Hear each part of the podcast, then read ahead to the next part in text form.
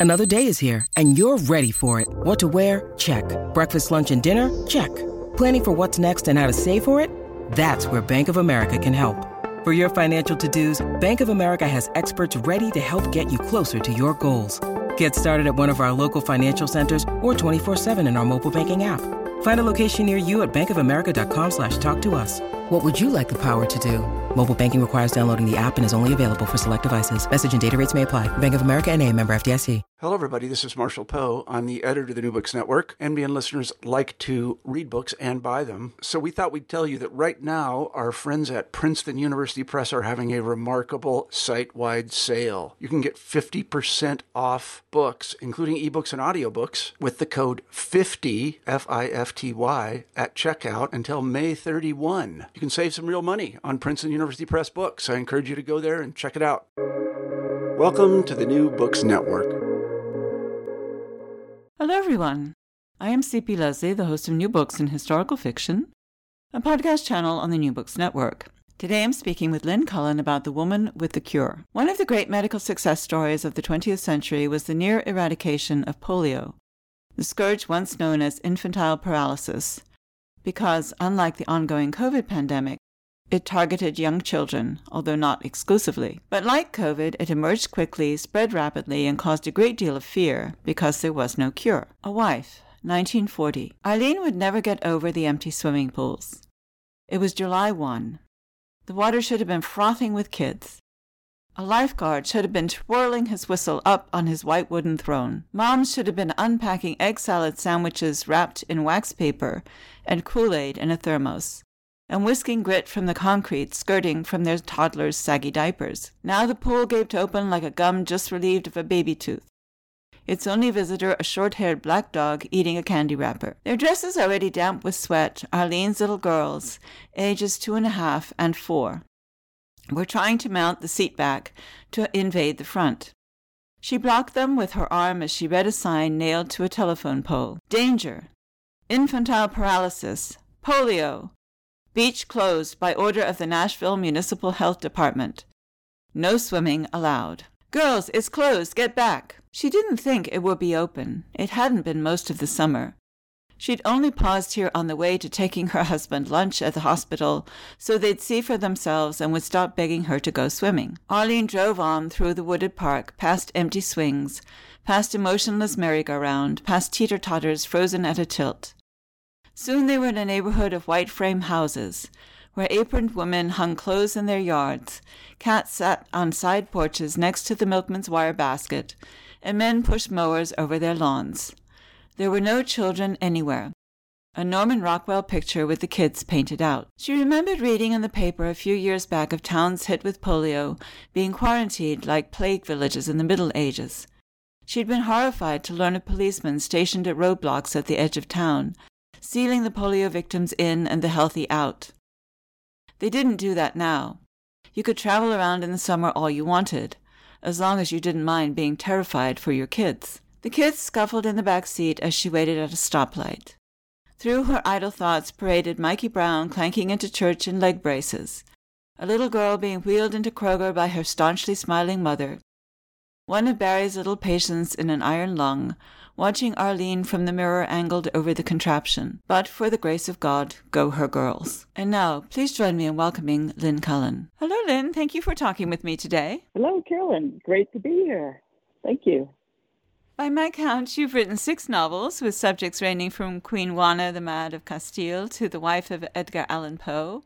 What got you started writing fiction, and how do you pick the subjects of your novels? Oh, I writing fiction is really the only thing I can do. I've I've known that I've wanted to be a writer since I was old enough to think about what one does.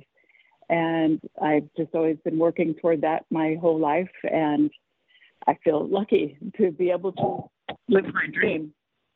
Um, and as far as how I find my books, they actually find me. Um, I like, for example, um, for Mrs. Poe. I uh, it was it actually came at a time, really bad time in my life. Um, it was during the Great Recession, and my my husband was out of work, and I had just lost my book contracts, and he came down with meningitis, and he had this terrible brain injury uh, from it. And um, I, we came home from the hospital, and I was thinking, how are we going to survive? How what what can I write? What can I write to to save us?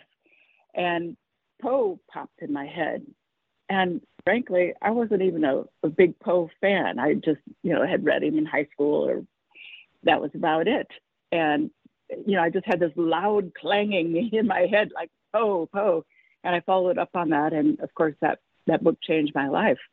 But um, it was sort of similar for this book. I was walking with a friend. Um, Karen Torgeli is her name. She's actually a Sabin biographer. She has a book on Sabin coming out next year. But uh, at the time, she was um, an oral historian for the CDC. And she was telling me about all these um, pioneers in epidemiology and in medicine. And the, she was telling me about Salk and Sabin, you know, Albert Sabin and Jonas Salk, and how they were racing to find the polio vaccine. And that made a bell clang. But even as it clanged, I thought, I want to write that. But what about the women? You know, you always hear about those two. Or the, one of the first I'd heard of Salk and. And I thought, but what about the women?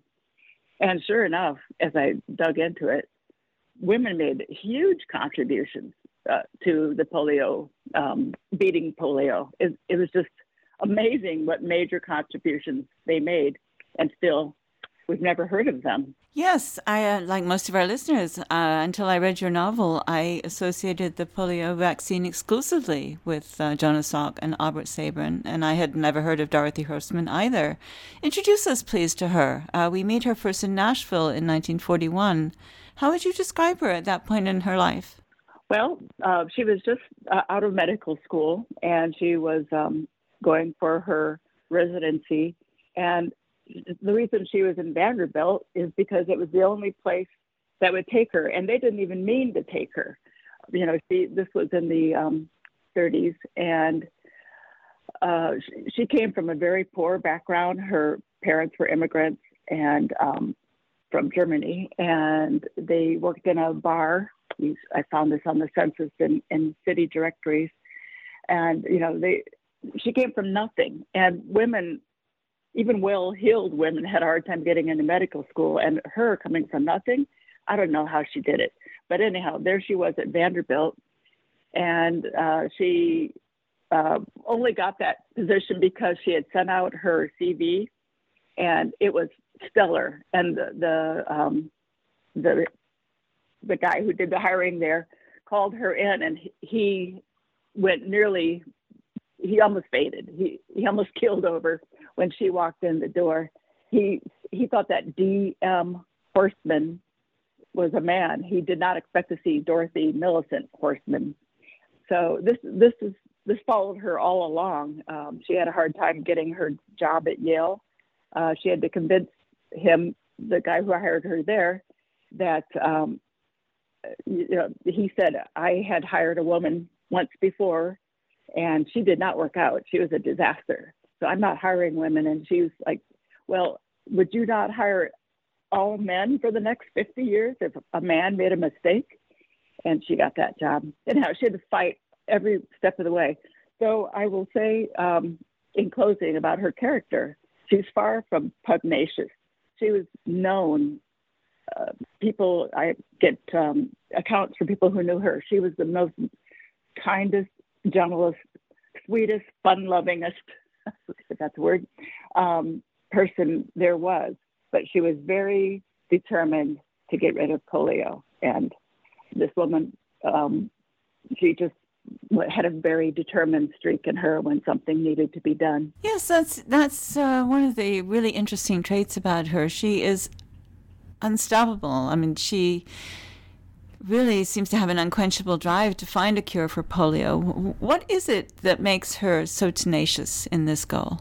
It's because I think a lot of it is because um, she, her job at Yale, besides to teach, and she actually, um, you know, saw patients there and was an epidemiologist. But one of her big jobs was to was part of the Yale polio study unit. And this job took her all around the world where wherever there was an outbreak. And uh, she was actually the most well known person to do this. She did this more than anybody. So if there was an outbreak anywhere in the US or in the world, Dorothy Horstmann was there. So she was, uh, you know, it, it was firsthand to her how devastating this disease was and how it, you know, it took children and it it destroyed families. Um, and you know, she she knew its grief and its devastation probably more than anybody in the world. And I think that just put a fire in her belly, and that's what made her unstoppable. And a lot of the work she does, especially in the beginning, is really grunge work. well, she was a woman, and um, she every step of the way she had to fight for what she had, and she had a hunch uh, pretty early on um, that polio, the virus, was in the blood. That was not the common thought. All the big names in the field did not think it was in the blood. They didn't know how it went from, they thought you inhaled it and somehow it, got into the gut and to the brain, or, or maybe it went straight to the brain. They didn't know. Um, anyhow, they, they just didn't know. But Dorothy, um, in her grunt work um, at, with the polio study unit, she took blood samples. And in one sample, she found poliovirus in the blood. And she thought, if, if it's here this one time, it's got to be there. And she was so discouraged because, you know, all the great minds said, no, it, there's no way. And um, she was taken away from her studies. She didn't get the funding. So, you know, it kind of breaks my heart to think that if she had been a man, perhaps they would have found the cure. It's not really cure, but the vaccine for um, polio maybe a decade earlier. Um, you know, they needed her research, but they they put her off that long. So it's really kind of a shame what what you know them discounting her because she was a woman. The damage that that wreaked. Yes, and you really see it in the book. I mean, she's referred to as Dot. One of my scenes I love in the book is uh, taken from a real picture in um, Time magazine. Um, you know, talking about how she was treated like a secretary. She had just made an announcement that rocked the entire scientific world about her discovery. And at that same meeting, a man um, was given funding, and he he ended up making the announcement at the same time with the same discovery. So she had had the materials and everything. Everybody knew that it was hers, but they were joint um, honorees at this um, symposium where she announced her her um, discoveries. Anyhow, when the reporters came, this is a big deal. They knew, and the reporters came and they arranged this picture, and it looks like she's taking dictation. She's sitting at a desk, looking up with a pen in her hand at him as he, you know, holds forth. So, even though this is her discovery, um, she's made to look like this uh, Bodian is his name, uh, David Bodian, like his secretary. It, it's just how it was all the way down the line for her. Yes, that really comes through in the novel. So, one of those great minds is Albert Sabin. Uh, tell us about him. I suspect uh, listeners know more about his achievements than his personality and the work that they do together. She's, she works quite closely with him, especially at first. Yes, and this is how it was in real life. In fact, I based, um, I have a letter in the book where she's kind of flirtatious with him um, when they're early on. Um, and that's a real letter. I it's it's actually I use it in the book. And um, there are other letters. Then they I noticed the letters got more uh, sober after that. I think she realized um, you don't you know act flirtatious with this guy. Um, and the, so the subsequent letters through time are about sharing um, vaccine or uh, polio strains and about the work. But they did work hand in hand, and her discovery aided him the most. He needed to know about the, the virus traveling through the blood to develop his vaccine. So uh, he was really dependent on her. And later on, when his vaccine was tested in the um, USSR at the time, um, you know, he he helped her with information, and you know, he was she he knew it would actually benefit him. This vaccine became the the Sabin vaccine, Sabin oral vaccine, but actually she was the one who um, shepherded through the the trials there in the um, Soviet Union. 77 million people. She had to do the trial for 77 million people, just one woman, because in the Soviet Union at the time, they weren't really open to Western scientists. So the WHO assigned her because they knew she was the polio expert in the world. And because of that, because they assigned her and she's the one who um, looked at the results of this trial of the oral vaccine, because she said, yes, this is safe and effective, uh, the rest of the world, we all got our polio or the oral vaccine. So those sugar cube vaccines that uh, some of us got um, in the early 60s, we got those on Dorothy's Say So. Um, Sabin is kind of a, he comes across in the novel as a kind of difficult personality. Um, talk us, talk to us a bit about him. He, he, he is difficult. Um, he was sort of charismatic uh, when he wanted to be, and he could be charming when he wanted to be. But he's like, um, I don't, I could write a whole book trying to explore whether geniuses have to be total jerks or not. But he, was of that strain. He was a real genius, but he was actually a total jerk. And uh, my friend's uh, book that will be coming out next year, Yale is uh, publishing it, Yale University Press, and it's called Albert Sabin, A Fierce Joy. And that so describes him. He's so fierce, but you know he loved his work, and thank God for his work. Um, he really was instrumental in uh, licking polio, but he was very, very um, irascible, and he also really steamrolled. Um, he tried to steamroll Salk a lot. He tried to steamroll everybody. That was just his character. Very arrogant man. One of the things we realized early on, um, precisely because none of the scientists at this point in 1940 and the early 40s know how polio was being transmitted, is that it's actually um, a bit dangerous to be researching it. Uh, so tell us a little bit about Barbara Johnson, who was working with Sabin and Dorothy uh, early on, and what happens to her. Right. Uh, there were a few people uh, who actually came into contact with the poliovirus during research and developed polio.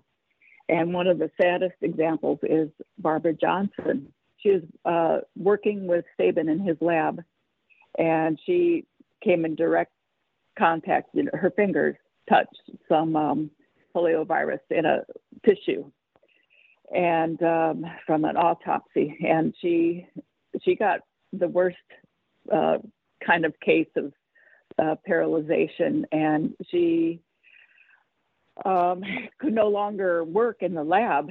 But uh, she came back. This is a real life story. She came back, and even uh, you know, with her limitations, she, I mean, she was completely paralyzed. She still used her brain and was his statistician.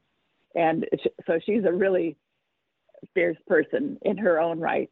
I love Barbara Johnson. I had to include her because she took the risk and she was burnt, but yet she she still stayed in the fight. Yeah, she's very admirable. Um, I was a little surprised to discover because, uh, like most people, haven't really put a lot of energy into this, but who have benefited from the vaccines.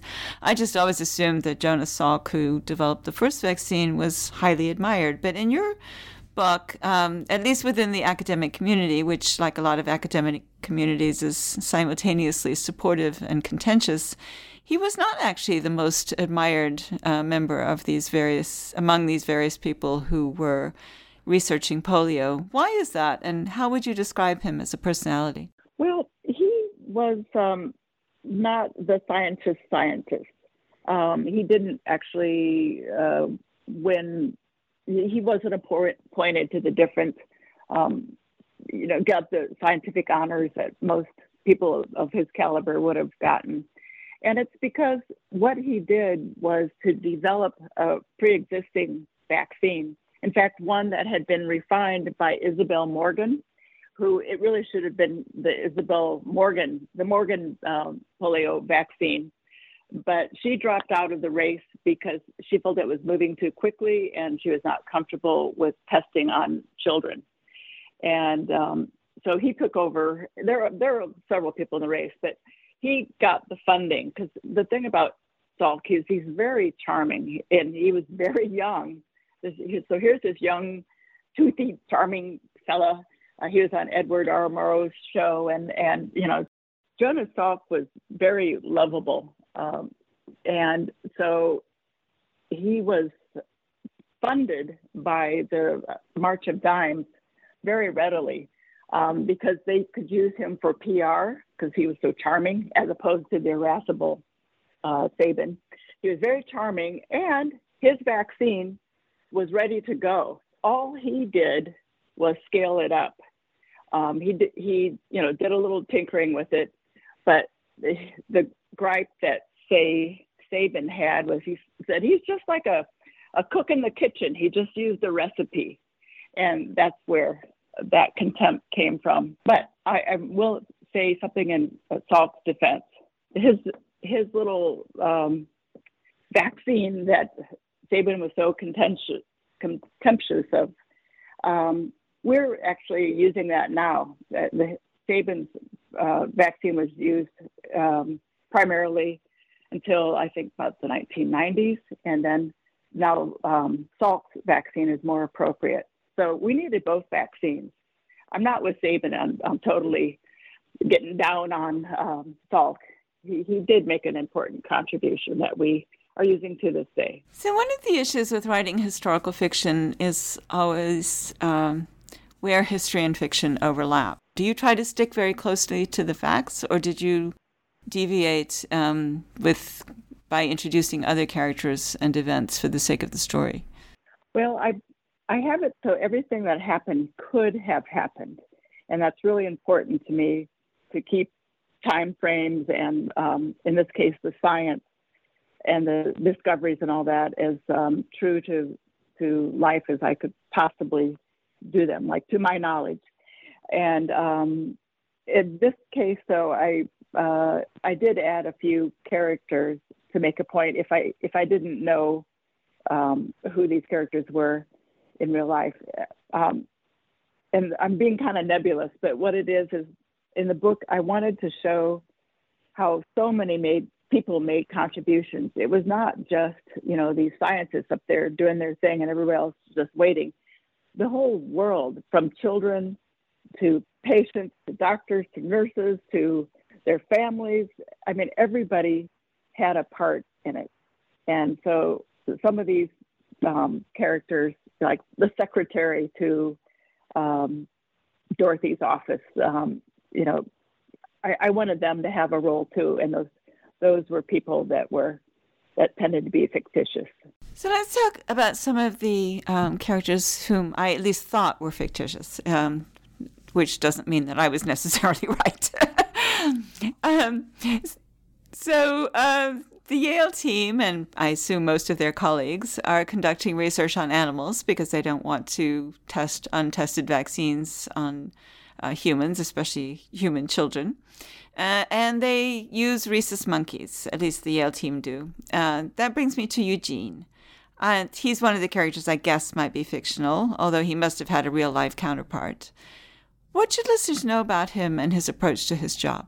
Well, um, one of the sore points for me uh, about this subject was that there were animals that needed to be used to find, um, like for Dorothy to make her discovery, and then of course, you know, testing for the for the vaccine. But just in order to find any of their knowledge, they had to use animals at some point. And I almost didn't write the book. When I got to thinking about that, I thought, you know, I'm out because I I just can't bear that because I'm such an animal lover and um, and then I saw as I was looking into that, being very disgruntled about that, that oh my gosh, the lab handlers, at least at Yale and all the universities that I noted, they only used African American men, and I thought that is the only avenue that I could see the African American men had to be part of this research is you know and handling animals.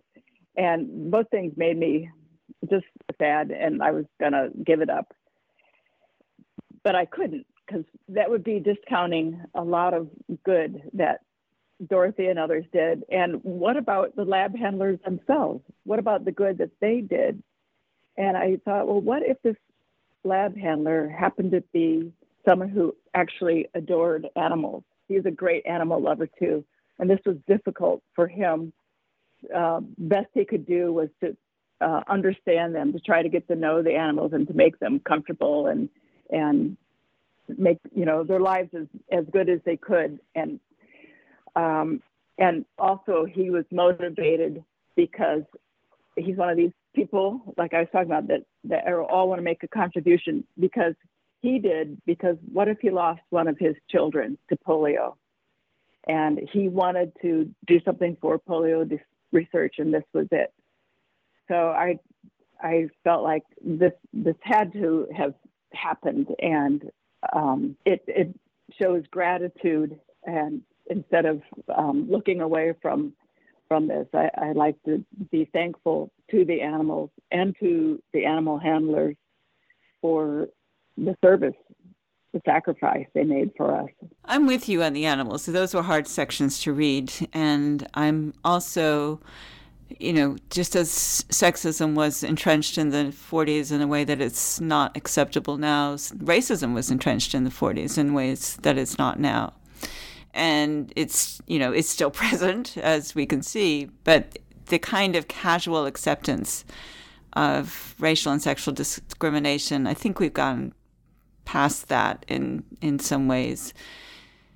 Uh, and Eugene is a, is a very appealing character, I have to say. Um, he has a wife, uh, Viola or Viola, I'm not sure how she says it, and two boys. Why did you decide to include them in the story and even tell short sections from Viola's point of view? Well, for the very things you just mentioned, that um, I wanted to show, you know, the racism of the time period and how these people how they could give, even with these roadblocks in in, in front of them, and uh, also, you know, here's um, I wanted to show on a granular level, level, you know, everybody making their contribution. Here's Oakley, or excuse me, he, his name's Eugene Oakley. Um, here's Eugene Oakley um, making, you know, in the lab doing this thing It's very hard for him because he loves the animals and he but he's doing this for the child that they lost. And I wanted to show his wife, you know, this is what the only thing avenue open to her was supporting him, and she she did it wholeheartedly. So I just feel like even small contributions are huge. Albert Sabin also has a wife uh, Sil- named Sylvia, uh, and I assume she's not a fictional character per se, but I wonder how much information there was about her as a person since he was the great man and she was in those you know in the mind of the set of those days just the little woman. Uh, their relationship as portrayed is very typical of the 40s and 50s so how would you characterize her and her role both in the novel and in the effort to conquer polio?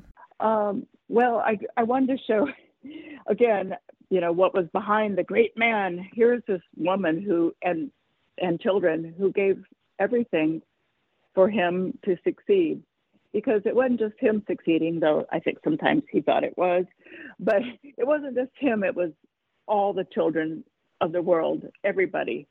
And, you know, so she made these sacrifices. Her role was to uh, entertain the scientists who um, visited and, and housed them and um, to, you know, just do everything to make him look good at her own expense and um, I just felt like I I got into her, you know, showing her character and her life, but I felt like she was typical she of of her era, and it was difficult for women to just you know kind of rein in all their own impulses for the for their husband and their family's betterment.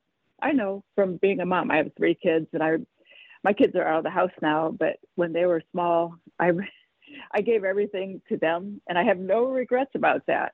But it is hard on a person, and I just think about back then when you, you know, I did have some. I was writing, and I had some ways of you know, feeling like myself. But a lot of days, gosh, when you're when you have to totally let yourself, you know, put yourself aside and be someone for others, that's hard. And I wanted to show that through through her.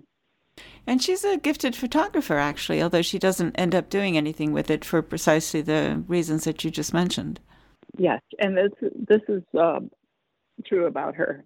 So another character I suppose to be fictional is one of my favorites, uh, Arne Holm. Uh, so is he fictional? And either way, give us a sketch of his character and his role in the novel.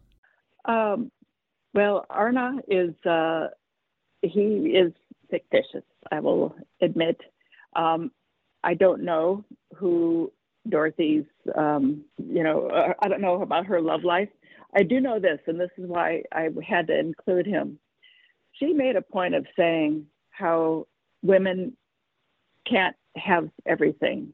And in order for her to pursue this very difficult goal, she had to let, you know, her personal life go.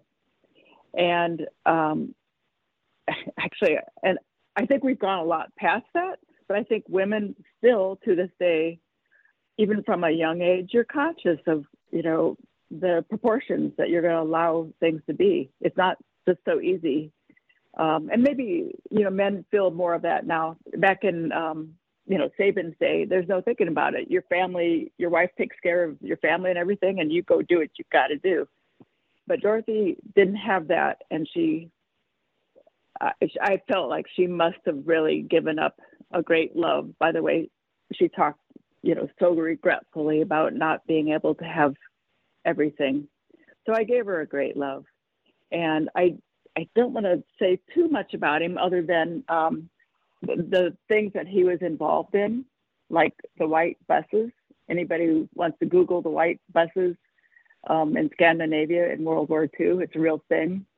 And also um, that there, it is a real story about uh, how this is band of school teachers um, got together to help the um, Danish Jews to evacuate when Germany was um, occupying Denmark.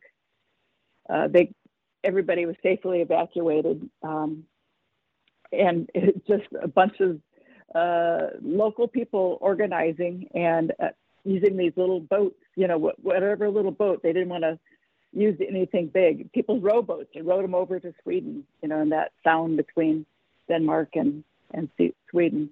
So um, I have him involved in that and um, the white buses. And he, he's my dream guy. So what you see there is my dream guy. He's lovely. I was glad he was included. He really adds an element to the novel um, that would be missing if Dorothy were wholly focused on her work. But one of the things, I mean, we've talked about her tenacity and her insistence that she's going to stick with this and find a cure, but it's impressive to think about how long this took. I mean, the novel opens in 1940. Polio was already a thing, although it hasn't been a thing for a while. And it's when we when it opens, it's sort of like COVID in 2020, right? I mean, people are just terrified. And as you mentioned, the the first big clinical trials of the Sabin vaccine took place in the USSR because they were the only place that could just order people to take the vaccine and were willing to do so in the early 1960s. So that's more than 20 years. And she, you know, she waves a little bit in response to Arne, but um, she really doesn't waver very much. How does she keep going, you know, year after year after year? I think it goes back to her working with the uh, polio study unit and seeing firsthand how it devastated people.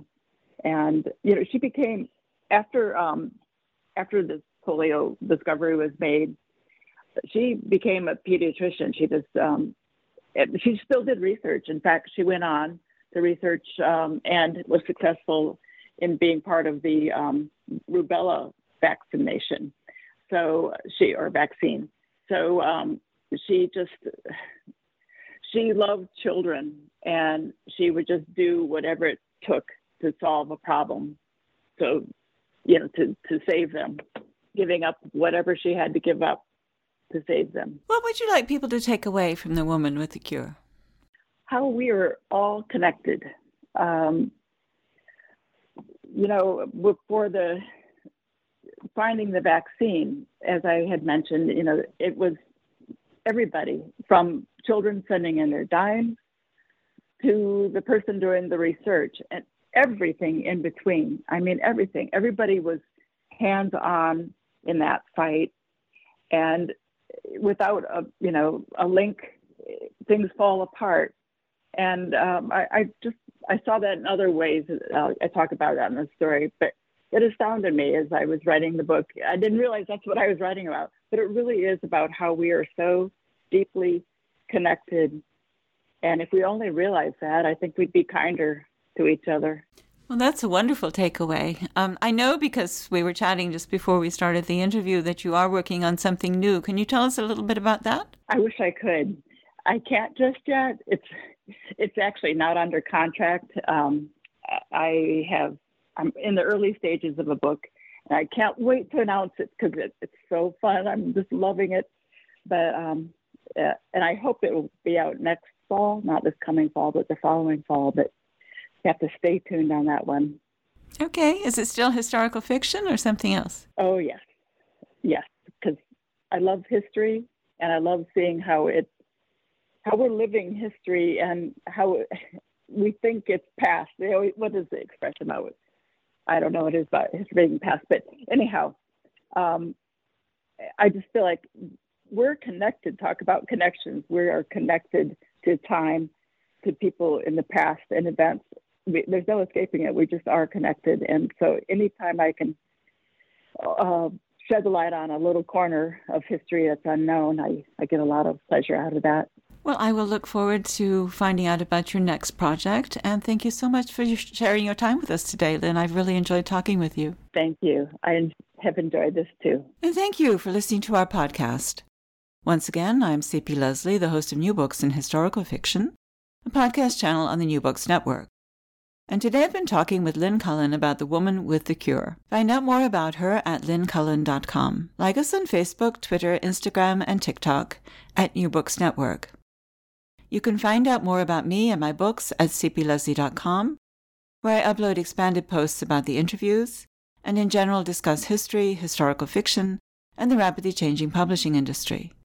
Goodbye until my next conversation about historical fiction on the New Books Network.